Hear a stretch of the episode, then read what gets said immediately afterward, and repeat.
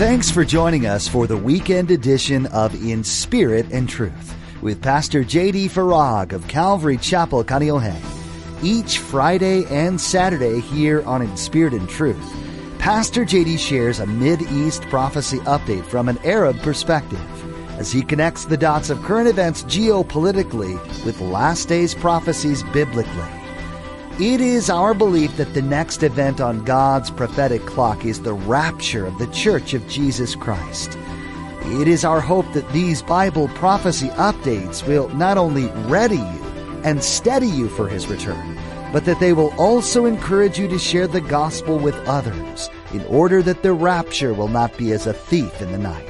Like any normal person, I'm sure you've experienced some hopelessness in your life. When things become difficult and the pressures of life increase, it's easy to lose sight of what's important.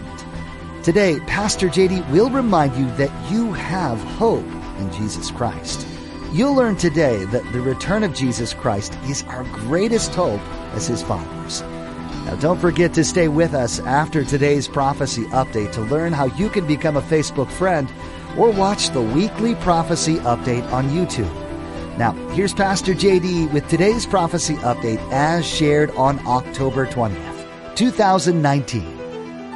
Today's update actually ties into the teaching in First Thessalonians about being ready for the Lord's return. For the benefit of those watching online, Uh, we're in First Thessalonians prior to the Bible prophecy updates that we do weekly.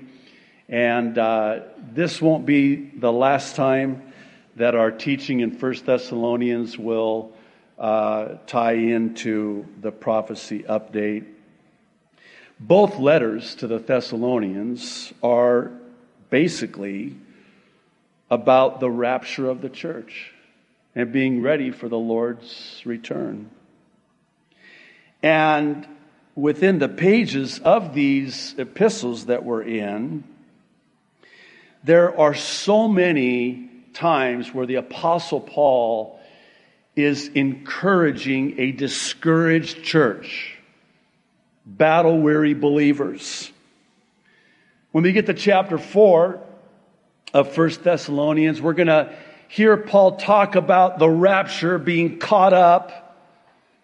And he's going to describe the rapture of the church prior to the seven-year tribulation.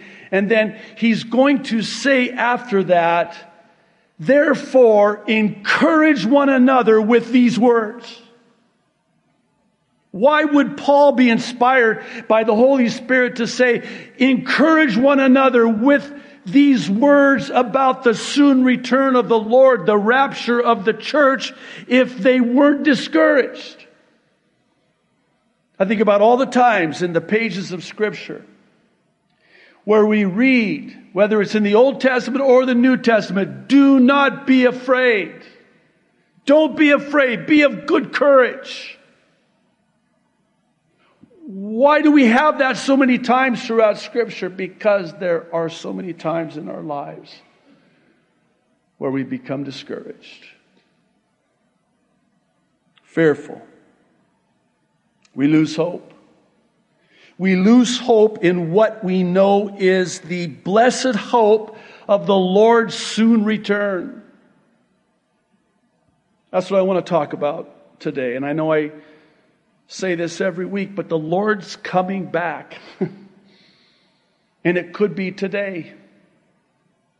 I have to confess, though, that I am personally very pessimistic about what I see taking place in the world today. Oh, wow, Pastor, aren't you supposed to be optimistic?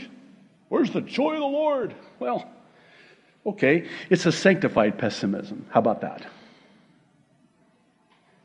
Let me explain. Some of you are saying, please do. This sanctified pessimism is because of what I see as a prophetic uncertainty. Everything that is taking place today is riddled with uncertainty. And I'm one of those people that doesn't do well with uncertainty. I'm one of those people that doesn't want everything up in the air. No, I, I, I need things to be certain. I need things to be sure. But here's the problem.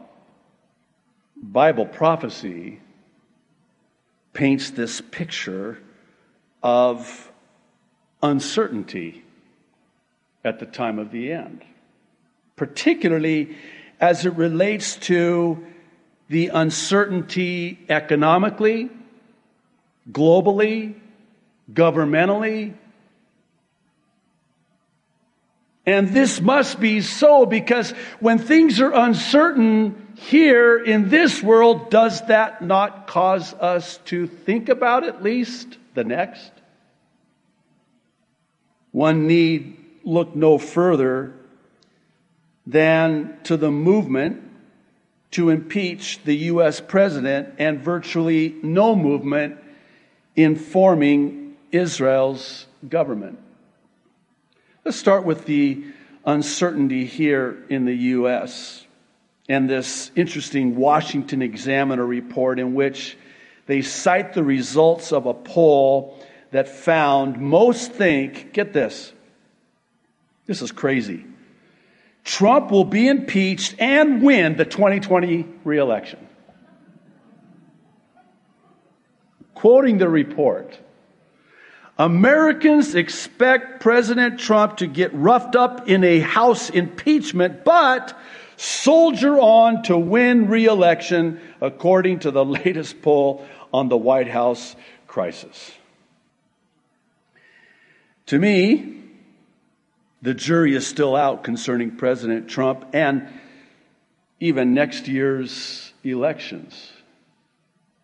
And the same could be said concerning the result of Israel's elections that took place last month.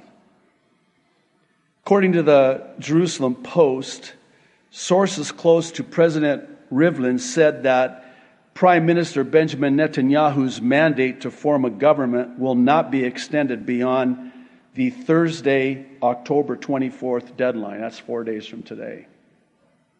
Well, as you might imagine, the clock is ticking, and the onus is on Netanyahu.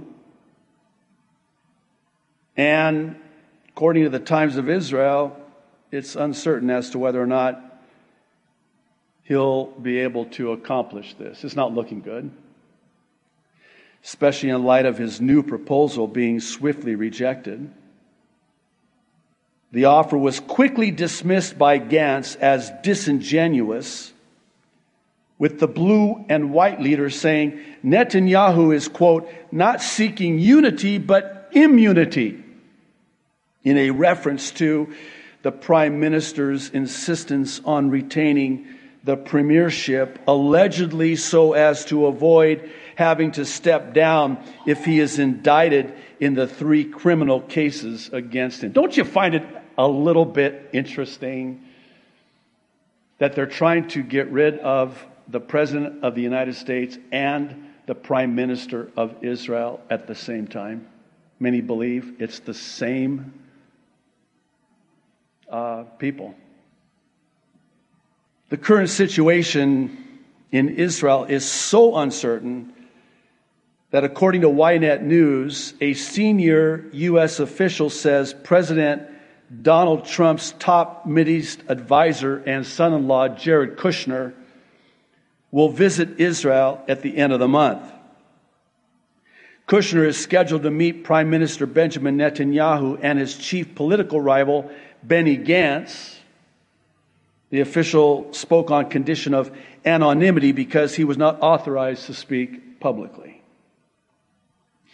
Kushner's visit, by the way, will come on the heels of Secretary of State Mike Pompeo's visit to Israel to reassure an uncertain Israel of unwavering U S support in light of the uncertainty concerning Syria. Whenever you talk about uncertainty, and I'm sorry if I'm using that word a lot, but that's the topic of our prophecy update today, is this prophetic uncertainty. But whenever you talk about this, you have to talk about Syria. You probably heard about this, but there was a ceasefire, so-called, that was secured. Fox News reported that on Thursday, President Trump declared, quote, a great day for civilization, as Vice President Mike Pence and Secretary of State Mike Pompeo announced terms of a ceasefire agreement that would end violence between Turkey and Kurds in Syria following a meeting with Turkish President Erdogan in Ankara. Interesting that it was all over social media, but uh, President Trump wrote Erdogan, president of Iran, a letter, very interesting letter. Uh, it was so interesting that uh, people on social media actually thought it was fake news. I mean, basically, the president, you, you gotta, you, you gotta hate him or love him. You gotta love this. He basically said, uh, "You better stop what you're doing. I'm going to crush you. Have a nice afternoon." That was basically the the letter. Reportedly, when Erdogan received the letter, he threw it in the rubbish. Ain't going to happen. Next thing we know, there's a deal for a one hundred twenty hour ceasefire, during which time the Kurdish-led forces could pull back from the roughly twenty mile wide safe zone on the Turkish-Syrian border. The problem is that there are conflicting reports now about Turkey seeing this as merely a pause in operations and not a ceasefire. And it explains why, as of yesterday, fighting and exchanging blame continued between Syrian Kurdish forces and Turkey. Uh, by the way, if I'm not mistaken, the one hundred twenty hour ceasefire slash pause in operations ends on Tuesday.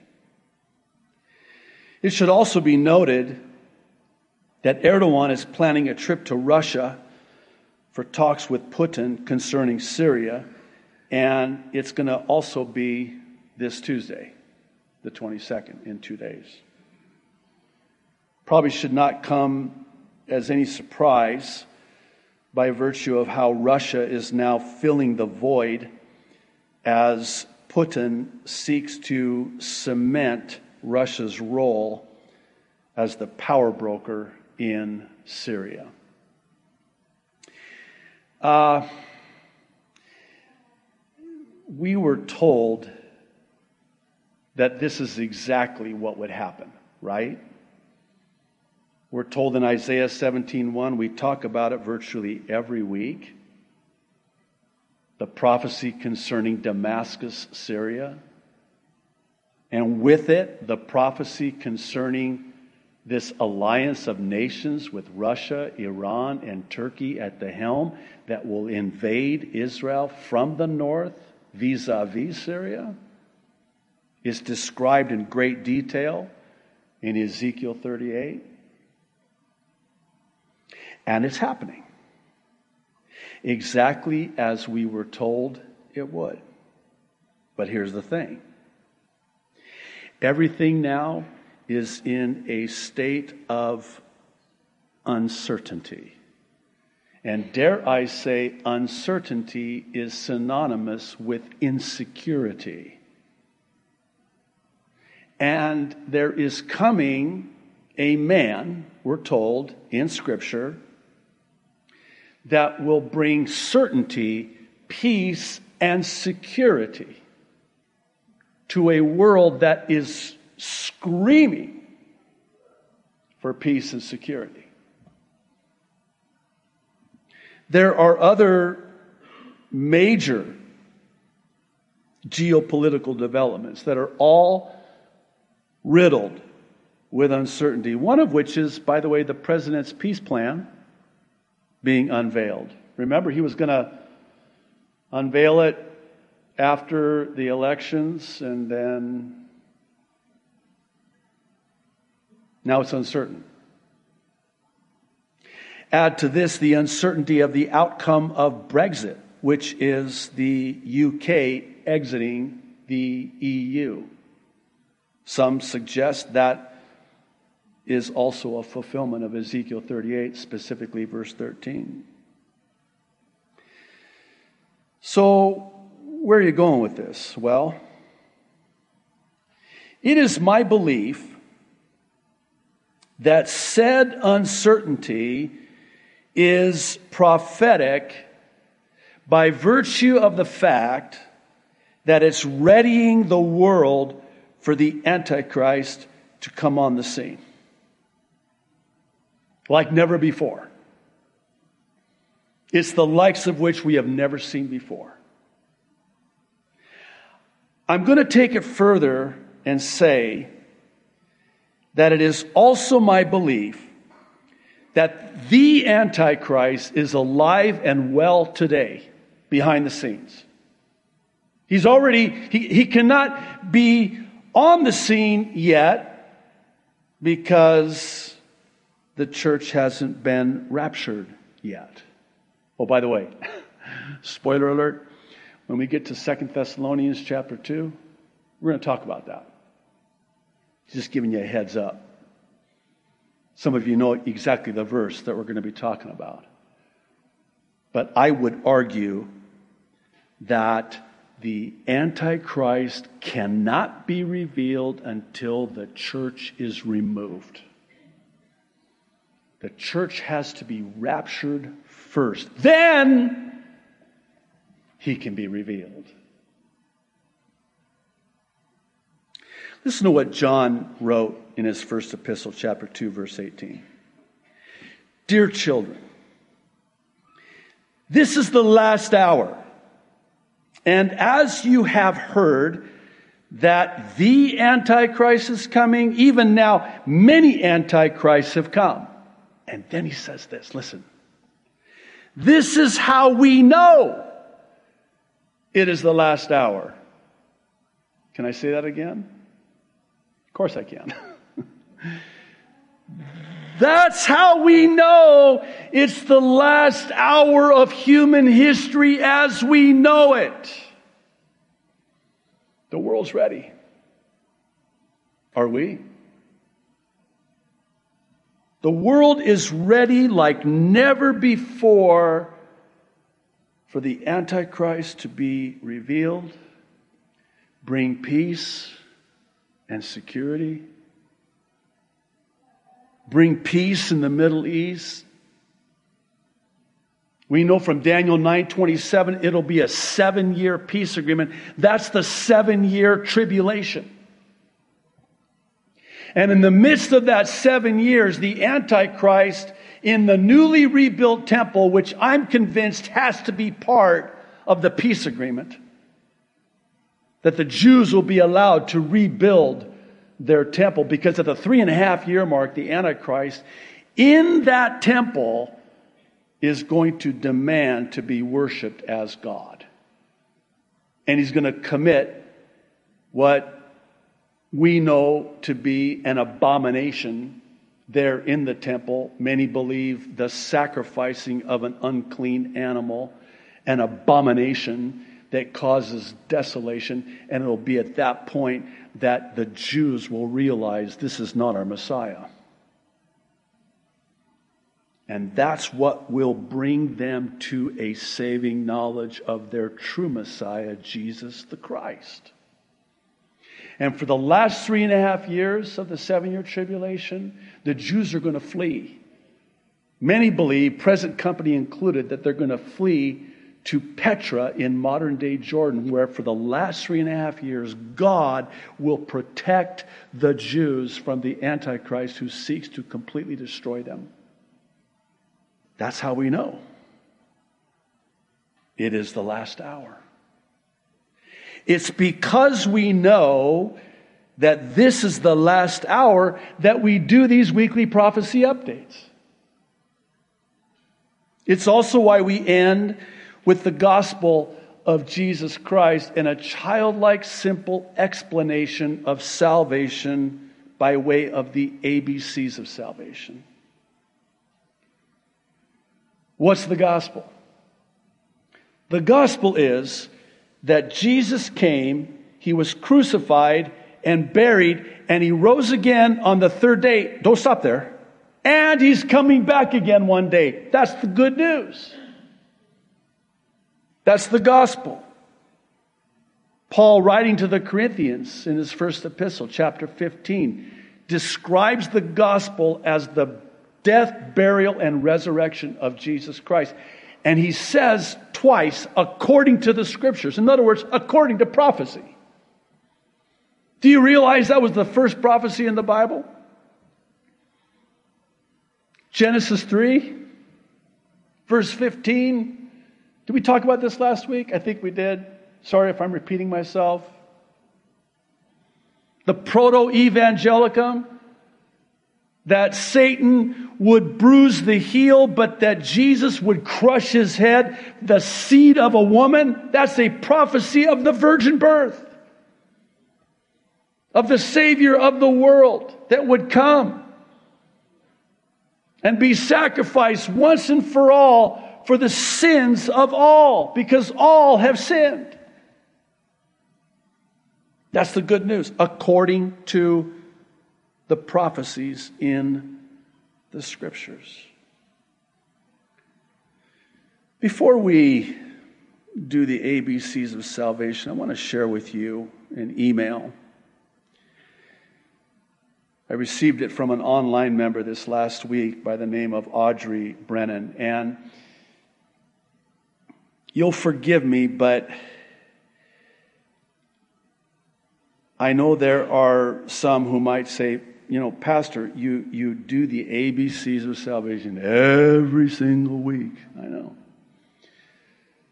Every time. I know. I've already heard it. Yeah, but someone might be hearing it for the first time. Such was the case with this online member. She writes, a few months ago, I emailed you about a young patient of mine who was losing a long battle with breast cancer. I was inspired by your challenge to share the gospel and report back with the results. I shared one of your prophecy updates with her, and she learned the A B Cs of salvation. She then made the decision to accept Christ and chose to be baptized in her hot tub at home. She was physically unable to attend church. Yesterday, she went to be with the Lord. Thank you for your guidance in sharing the good news. Are you ready? If not, you need to be ready, because our redemption draws nigh. This is what Jesus said about seeing these prophecies begin to come to pass in Luke chapter twenty-one, verse twenty-eight. This verse speaks directly to the heart of the prophecy update that Pastor J D shares each Friday and Saturday here on In Spirit and Truth. The goal for each prophecy update is twofold. First, to equip you with information you need to live in these exciting last days. Second, to encourage you in your faith in the Creator of the universe. Every word in the Holy Bible is one hundred percent true. We're seeing that fact being proven each and every day. We pray that you have been both blessed and challenged by today's prophecy update.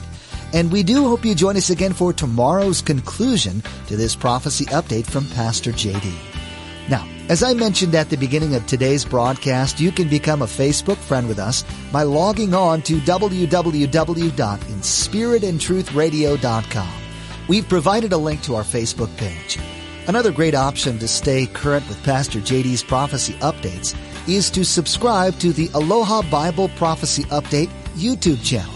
The Prophecy Update YouTube channel has all the current updates that Pastor J D has shared, as well as an archive of past updates.